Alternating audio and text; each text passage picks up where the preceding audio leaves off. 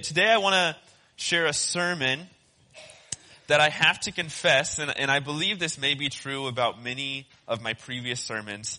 This is probably going to uh, turn into a series at some point. So in the next couple years, be on the lookout. If I have preached a sermon um, in the last two years, you're probably going to hear a series about it at some point because I've just been preaching what's on my heart, stuff that the Lord's done inside of me um, and, and I've just laid it before the Lord and said, Lord, what do you want me to preach on? And so it's been a lot of fun um, doing sermons, and I'm really grateful to Mike for the way that he's allowed me to fill the pulpit, learn, grow, um, have a couple of duds, um, at least in my opinion, and uh, it's been fun. So I'm, I'm enjoying it. This is my first time, if you didn't know, going back to back, back to back weeks. So we'll, we will see how this goes, but I'm excited if you would, open your Bibles with me, and if you've got your phone, I uh, recommend you first put on Do Not Disturb so you don't see those text messages coming in, and then open your Bible app if you'd like to, if you don't have your Bible. And we're going to go to Matthew chapter 20. It's where we're going to begin. Matthew chapter 20. I'll give you a minute to get there. This is a parable that Jesus told. Um, and Jesus begins a few parables with this phrase. And these are really important parables that give us more than just basic truths. I, I, think they give us kingdom truths. And when I say kingdom, I mean the kingdom of God. Jesus begins this parable with the phrase in Matthew chapter 20, for the kingdom of heaven is like. The kingdom of heaven is like. So what Jesus is trying to illustrate is what how God operates, how his kingdom works. And when we say yes to Jesus, he comes, Holy Spirit fills us. Guess what? At that moment, you're a part of the kingdom. So this is really important to understand how the kingdom of God functions, both in our lives and in the world around us and in the world to come on the other side of our crossover into eternity. So I just want to read this parable together and, uh, and allow it to enlighten our hearts and our souls. So beginning in verse 1, verse 1, excuse me. For the kingdom of heaven is like a landowner who went out early in the morning to hire laborers for his vineyard. I apologize. I'm already going to uh, interject here. Jesus used many, many times the illustration of a vineyard, of a vine dresser. All right. So this is, this is a common analogy that Jesus uses. In verse 2, when he found these laborers, when he had agreed with the laborers for a denarius a day, so that was their wage, and that was about a day's wages in this time, he sent them into his vineyard. And he went out about the third hour, the, the owner of the vineyard. The third hour in the day, he saw others standing idle in the marketplace. And to those he said, You also go into the vineyard, and whatever is right, I will give you. So they went.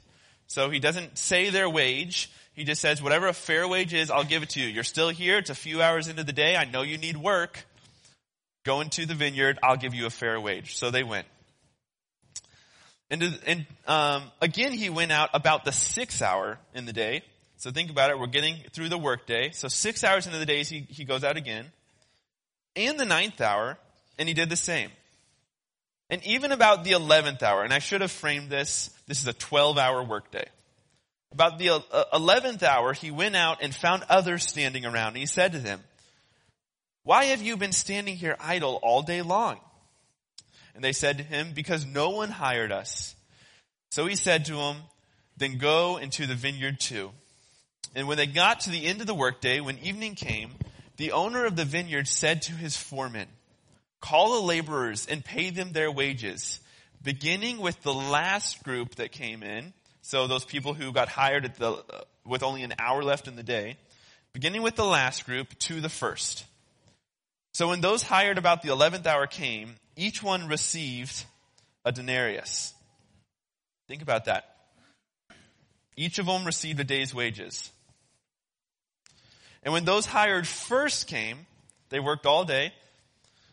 They thought they would receive more. They see, okay, these guys in front of us who only worked an hour, they got a denarius, a full day's wage, and they're kind of rubbing their hands, all right, this is going to be a good payday. But the landowner also gave them a denarius. And when they received it, They grumbled at the landowner, saying, These last men have worked only one hour, and you have made them equal to us, who have borne the burden and the scorching heat of the day. But he answered them and said to them, Friend, I am doing you no wrong. Did we not agree, did you not agree with me for one denarius? Take what is yours and go, but I wish to give to the last man the same as to you. And then the landowner goes on, and, and this is a really key verse in this story. He says, Is it not lawful for me to do what I wish with what is my own? Or is your eye envious because I am generous? Ponder that verse. Is it not lawful for me to do what I wish with what is my own? Or is your eye envious because I am generous? And Jesus finishes with this beautiful statement and a beautiful truth about the kingdom of God. So the last shall be first and the first last. So we see this story. I'll just summarize it one more time. I know it's repetitive. So this landowner has a vineyard and, and in this day, there were a lot of day laborers that you could just go to the market. They'd be standing around. They're waiting for somebody to just hire them for that day. So he goes beginning of the day, hires some guys. He said, here's your wage, a denarius. It's a fair wage. They come in and work. Throughout the day, he goes five times back, different times, pulls in more people to work. They all work different amounts of time. End of the day, he pays them all the same. And the guys who work all day like I would suggest you and I would, would be, they were envious of this. They had envy arise in their heart and some resentment arise towards both the landowner and these other workers. They, they said, uh, we, we bore the work in the scorching sun all day long and you're going to pay them the same as us? But this is the point about the kingdom of God that I think is so important that Jesus is trying to make when, when the landowner says this, is it not lawful for me to do what I wish with what is my own? Or is it, or is your eye envious because I am generous? So if you imagine this story, the landowner, that's God. The laborers, that's us. Does that make sense? So I really want to focus in on this word that Jesus uses in verse 15. And the word is envy. Can everyone say together, envy? Envy. Now, in, in preparation for this, as I shared earlier, I've really been preaching sermons that are on my heart. And uh, uh, about a year and a half ago, my mom, my wonderful mom, who you guys are all going to get to see and meet next week, and I'm really excited about that, she gave me a book. All right, and this book is called Envy: The Enemy Within by Bob Sorge. And so I just want to share that I'm going to teach some truths, and I'm going to rip Bob Sorge off all day today for the next uh, few minutes, I'm just going to rip a lot of stuff out of this book. Um, and just let you, just letting you know that a lot of this stuff is not original. So if it's not a good sermon, I guess I'll send an email to Bob. But um, my mom gave me this book about a year ago. Highly recommend it. Uh, and like a good son, when she gave me the book, um, I put it on my bookshelf for about a year, maybe more. And earlier this year, I had a day that I was just going to go off by myself um, be alone for about 24 hours. And for some reason, I just, I would just on my way out the door, I was like, you know, I think I'm going to take that book with me and I'll maybe read it. Um, so I was just off by myself for a day and just doing a little personal retreat of sorts, just spending time with the Lord. And I just, I just felt prompted to pick up this book and read it. And, and I just want to share, if you're interested in reading it, it's a, it's a cheap book and it's a really easy read. I'm a slow reader and I read that thing in probably five to six hours, got through the whole book. And man, it really impacted my life. And so I want to share some truths from this book about envy that I think Jesus is trying to point towards and trying to point, point his disciples and us towards in Matthew chapter 20. And, and Bob gives this, uh, Bob Sorge gives this definition of the word envy in his book that has been so clear and helpful to me because I've often, often been confused on what the difference between envy, jealousy, what all that is. And so he defined this really well and, and I want to share this definition. Envy is the pain that we feel over someone else's success. Envy is the pain that we feel over someone else's success. And if it's all right, I want to teach you a few truths about envy and, a few um, important facts about envy that Bob shares that really impacted me. So there are just four important facts about envy that, that I want to share with you. Number one, envy is the most common problem that nobody has. Most of us, when you hear that word envy, I imagine already some of you in your mind, and it's okay, have said, you know, envy, I don't really know how that really relates to me. I don't really see that inside of my in, inside of myself. Um, I may change your mind today. I may try. Number two, and, and I'm going to clarify these a little more later. This one's not going to make sense right away. But envy is an issue of the brothers. Think about the definition. Envy is the pain you feel over someone else's success. Anyone ever had a brother that has succeeded and inside of you, you've had a little resentment that said, why not me? That's a little sign of envy. Envy is an issue of the brothers. The great illustrations in scripture, Cain and Abel, Jacob and Esau, if you know those stories. Uh, third truth, third fact about envy, envy is a hider. I pulled this quote out of uh, this book and it, and it uh, was fascinating to me. Bob says that envy clothes itself in the cloak of noble passion Envy never wants to be discovered, so it generates a noble zeal that deflects all eyes onto a secondary issue. See, envy is a little bit like anger. You may not realize it's inside of you until an occasion brings it out. Does anyone resonate with that? You don't have to raise your hands. You, you may not realize, hey, I've got anger inside of me until there's an occasion, something goes wrong, it, all of a sudden, whoa, that's, where did that come from? Envy is like that. When an occasion arises, it, it, pulls out, but it likes to hide. It likes to hide in, under the cloak of noble passion, noble zeal, things that we, that we start to believe are good. And I'll speak more to that later. And, the fourth fact that Bob points out that's really important, envy begins small, but it ends big. Uh, I can't think of another verse that defines this better than James 3. James 3, 14 through 17 says this, but if you have bitter jealousy, or that word is the same Greek word as envy, if you have bitter envy and selfish ambition in your heart, do not be arrogant and so lie against the truth. This wisdom is not that which comes down from above, but is earthly, natural, and demonic. Whoa. And he says this, for where jealousy, or same word, envy, where jealousy or envy and selfish ambition exist, there is disorder and every evil thing.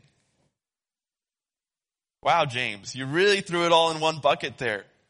For where envy and selfish ambition exist, there is disorder and every evil thing. But the wisdom from above is first pure, then peaceable, gentle, reasonable, full of mercy and good fruits, unwavering and without hypocrisy. So those are the four, four big truths about envy. So keep those in mind. We're going to touch on each, each of them. Uh, envy, number one, most common problem. Nobody has it though. Number two, it's an issue of the brothers. Number three, it's a hider. Envy likes to hide. And number four, envy begins small, but it ends big. Think about what James said. From it comes every evil thing. So that's, that brings me over to my illustration this morning. And I really wrestled with how can I demonstrate this well? Cause I can say all that. That sounds great. What does it mean? What does envy look like? And I apologize to people over here. I'm getting further away from you. But I thought, what better way to illustrate this than a planter? All right. And, and a few truths that are going on just right here in this scene, I want to point to.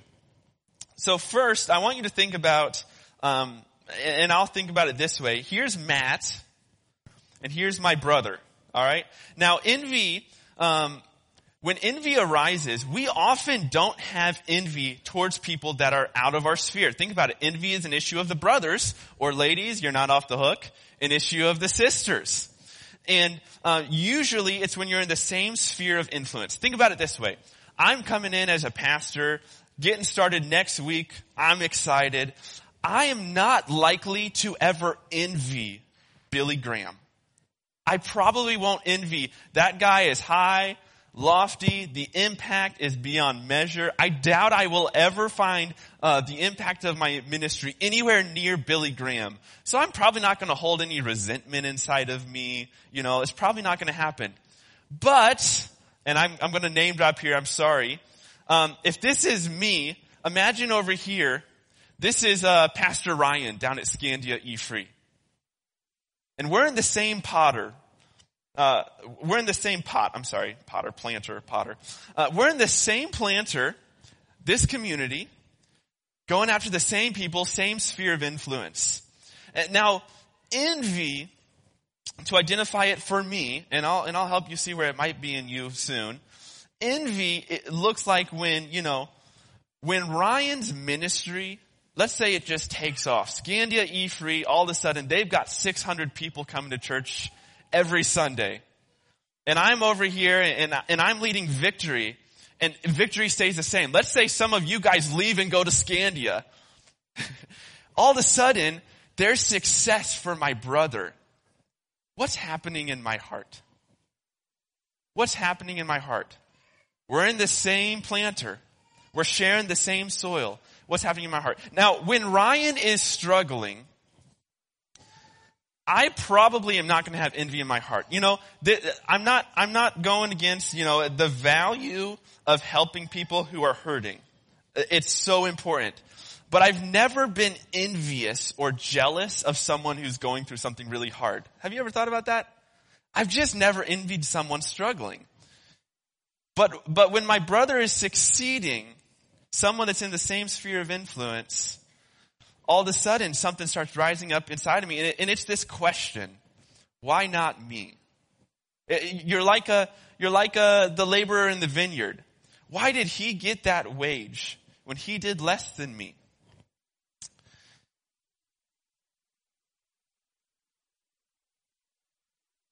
So this is where envy begins, right? That first thought, that first question, why not me? Why did he get something better? Why did my coworker get that promotion and not me? Why did that volunteer get asked to, to lead uh, the, the kids' classrooms and, and they never asked me? Don't they know I've been serving here for years and years? Doesn't my boss know that I've been coming in 15 minutes early to work every day, leaving 30 minutes late, and all of a sudden this this guy who came in, this guy or gal who came in in the last two years, I've been here for 15 years. This guy came in and impressed the boss and now a promotion came up and he gets it. The, the question of envy always begins with, why not me? Why not me? And that was the question in the hearts of the laborers in the vineyards. And, and a few things can start coming out of that question. But that's where it begins. And I want to stay, stay on that um, thought. That's where it begins. Why not me? So when we have the thought, why not me? Envy in that moment is the most easy to identify when that comes up. Has anyone ever been bothered by the pain that you felt when someone else succeeded? Anyone else? Wow. This is a good group of people. You guys have never felt pain over someone else's success?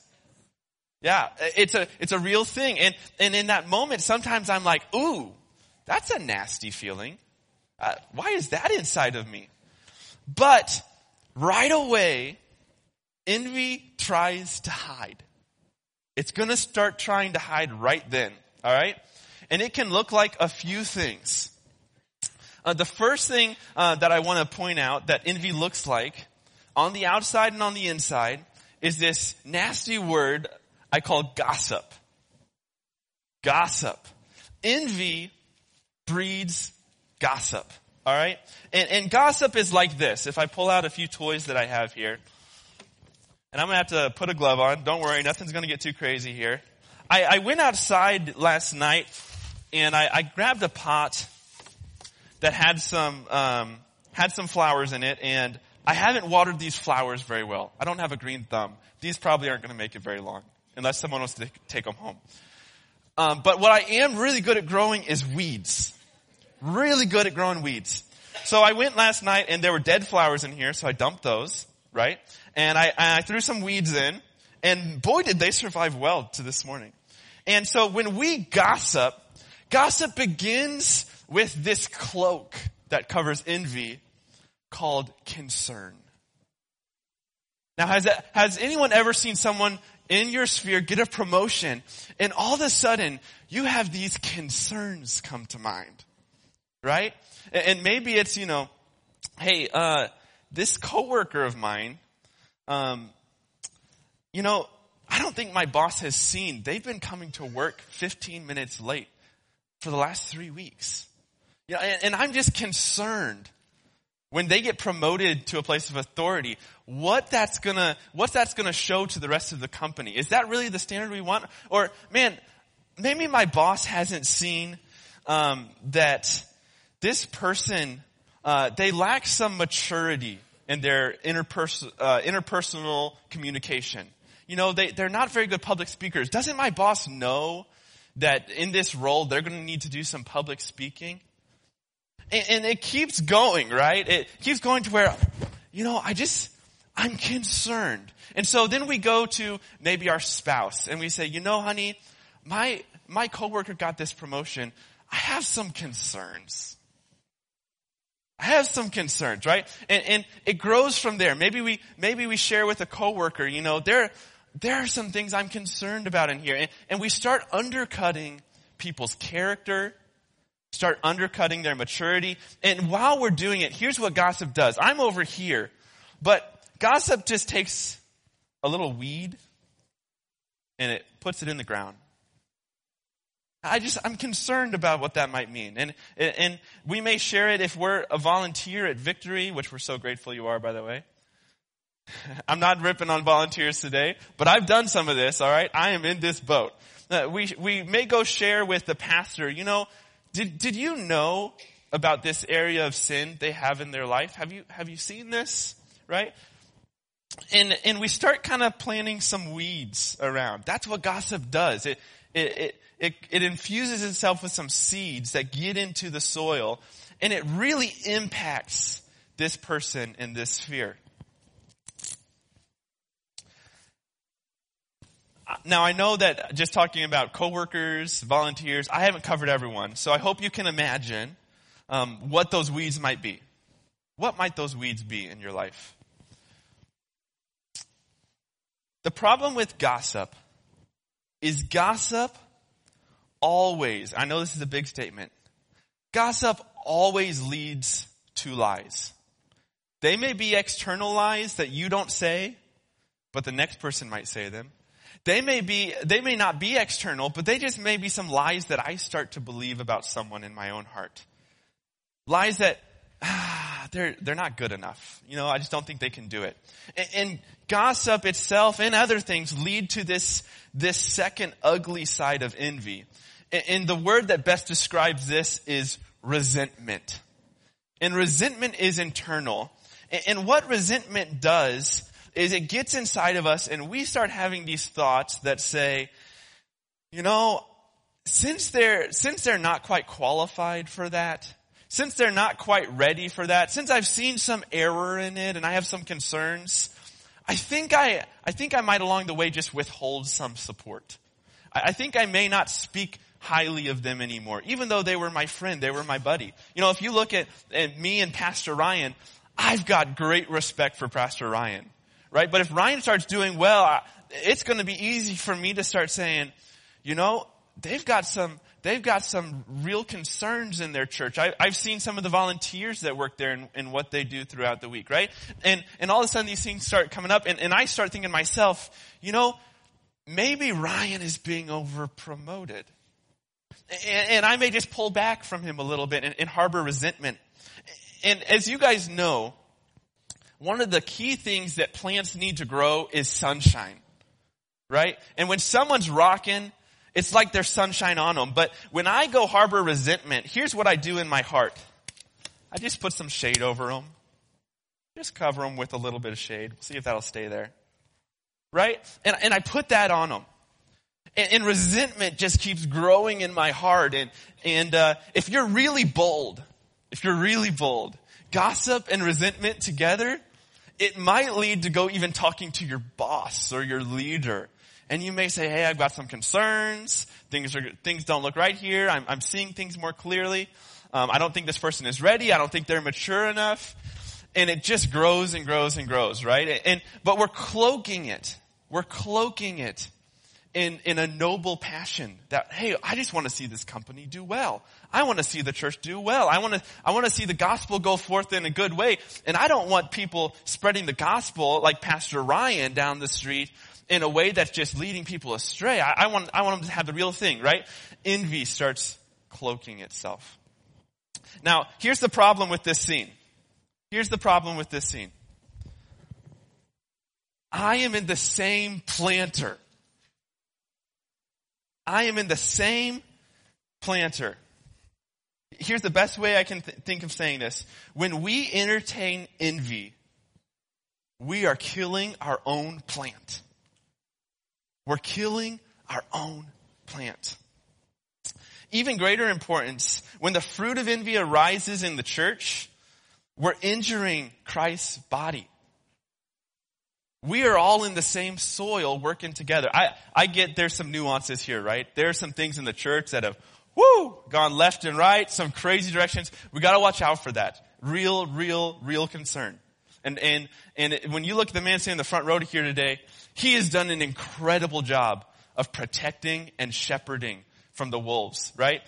But inside of the body, the, the rest of us, man, what happens in our heart when other people are succeeding, whether it's in the church or not, or inside these four walls of these people we're here together with? Man, when we harbor resentment, when we start the gossip train, it damages the same soil we're in. So what do we do? Now I know that's, that's painful, doom and gloom. I'm talking to myself. There's a reason that this book impacted me so deeply. It's that I found this fruit, these seeds in my heart. They're there. And, and, I'm wrestling with them. So, so what do we do? Here are some, just some practical things that I've learned that we can do. Number one, when that question arises, why not me? Why not me? The first thing to do is repent. The first thing to do when we have that question, why not me? It's repent. It's, that question is driven by selfish ambition, like James talked about. Envy and self, selfish ambition lead to every evil thing. So when we have that question, why not me? Repent. First to God. God, I lay my, I lay down my selfish ambition. I confess that I just had a seed of envy planted in my heart. I don't want that. Repentance is you're going one direction, you turn around and go the other way. You say to God, I want, don't want that. Number two, if you've, if you've been challenged with this, if, if this has been a struggle, I encourage you. I've been doing some of this. Confess it to somebody else. Tyler Staton said this, and I love it. He's a pastor out in Portland. Confession is the means to redemption. I encourage you, if, if there's, if you're struggling with something like this or anything else, confession is the means to redemption. You will be bought back, set free when you confess your sin. And, uh, and I also encourage you, get a good habit of confession. Do it again and again. It's like a muscle. It gets stronger as you go. So if you want to be free, confess. Then confess again. Then confess again. Make it a habit. A mentor, close friend, a spouse, some of the strange things I've had to confess to Olivia that made no sense to her, but, but had such a hold on my heart. Uh, it's been freeing. Number two, encourage. If we undo this, encouragement is like when we go to a plant and, and we just pour some water in. Just water it. Just encourage it. Pour life into it. When you see that coworker get that promotion, doing well, uh, get, getting that bonus that you thought you were going to get, when you see a volunteer get promoted, really operating well, and you have that question come up, why not me? Battle that thing with some encouragement. Go to that person and say, hey, I'm so proud of you. What an incredible accomplishment. I, I am so happy for you. Keep going. I see these good things in you. You don't have to go speak of your concerns right away. I see these good things in you. Plant some good seeds. Water around them. Number two, uh, actually, I'm sorry. Number three way to battle envy, crush gossip. Now I know in a small town, boy, gossip can get going. I get it. We all hear the gossip and it's so tempting to spread it. I just encourage you, gossip is not Christ likeness. Crush gossip when you hear it. Now crushing gossip doesn't mean crushing the friend that told you, right? But, but when they share that with you, decide, I'm not gonna take that and sow a seed. I'm not gonna go put a weed and continue the weeds growing around. You guys know weeds grow fast. Go in there, crush the gossip, pull the weeds out from around the person that's in your circle. And guess what a good byproduct is? You won't have weeds in the planter that you live in. Amen? Amen? Crush gossip. Um, uh, just a just a reference on this. If if you would like to hear more about the topic of gossip, we had Gloria Johnson on the Abundant Life podcast. What was that that that would have been probably four weeks ago. The the episode is called "Your Words Left a Mark," and Gloria did a great job of talking through the impact of gossip, why gossip is not for the life of a believer. It was a fun discussion. So I do encourage you, man, listen to that. I can't encourage you to listen to that highly enough. Number four what do we do when we have envy? This is a hard one. This one really puts our, puts our hand to the plow. Serve. Serve. When your, when your coworker gets that promotion, man, go ask them, how can I help you with your workload? What can I do to help you? Serve them. Be the hands and feet of Jesus. This is the gospel, right? Serve. When, when you see a volunteer doing really well, getting promoted, we're giving them uh, more stuff on their plate to work on, more people to lead. Maybe they become a leader over you. Serve them well. Crush the gossip. Encourage them. Serve them well. The, the best example in scripture that I can find about someone who crushed gossip well was John, I'm sorry, crushed envy well in gossip was John the Baptist. John the Baptist. And you may know John the Baptist. Um, John was a man who came to prepare the way for Jesus, and he was actually Jesus' cousin. And John was a bit of a wild man. He lived in the wilderness for many years. He ate locusts and some weird stuff, and he was an odd guy. If you've seen The Chosen, um, I love the portrayal of John the Baptist in there.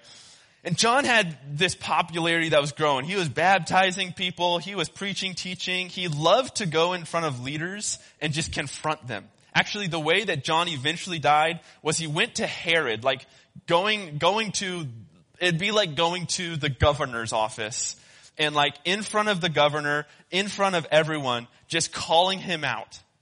Just ripping him for his sin.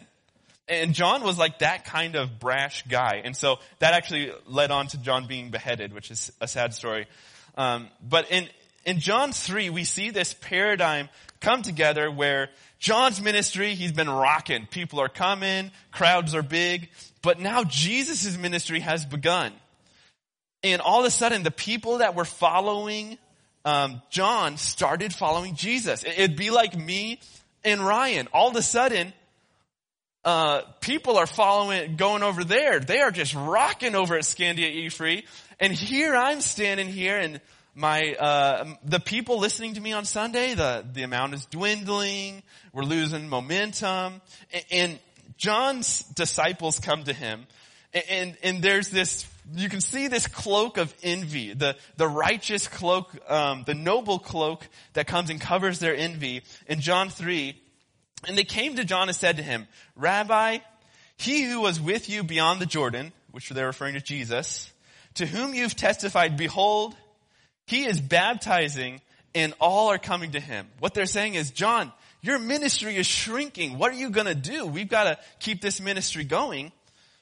And, and John replies to him um, with an analogy. And, and John answered and said, a man can receive nothing unless it's been given from heaven.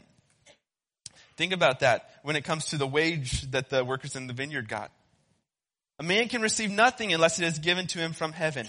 You yourself are my witness that I said, I'm not the Christ, but I have been sent ahead of him. And then John, John says this interesting phrase, he who has the bride is the bridegroom. But the friend of the bridegroom who stands and hears him rejoices greatly because of the bridegroom's voice. So this joy of mine has been made full. And John says this incredible verse that I have tried to repeat again and again and again. He must increase, but I must, de- must decrease. Wow, I botched that.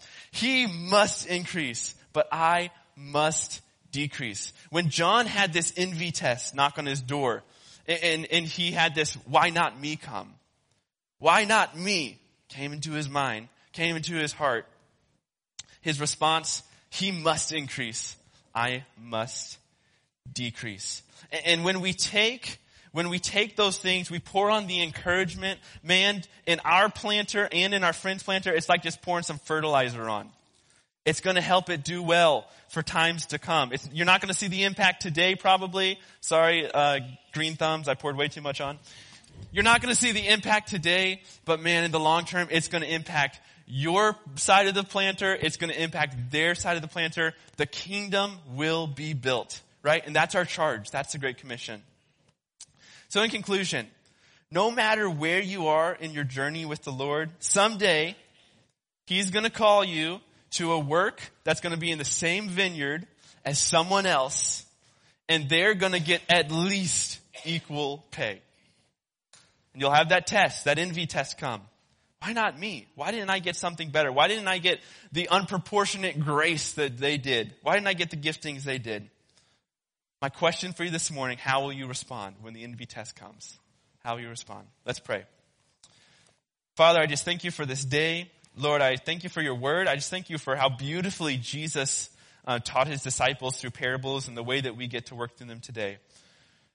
Lord, um, I know, I know, and I've seen it in my own heart, the opportunity for envy to arise for my brothers and for some their sisters uh, to, to look and say, why not me?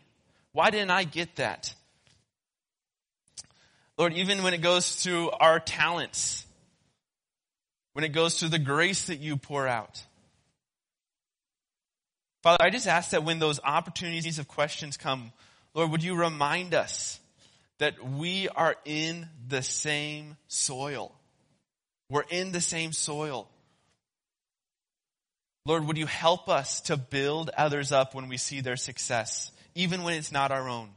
Lord, would you help us to encourage? Help us to crush gossip and its impact on our lives. Father, I just thank you for this group. I thank you for a victory family that is so devoted to becoming more like you. Lord, we just bless you. We ask that as we go, Lord, you would encourage us. Lord, would we encourage one another through your word, through your Holy Spirit, and would life flow through this family again and again and again. In your name we pray. Amen.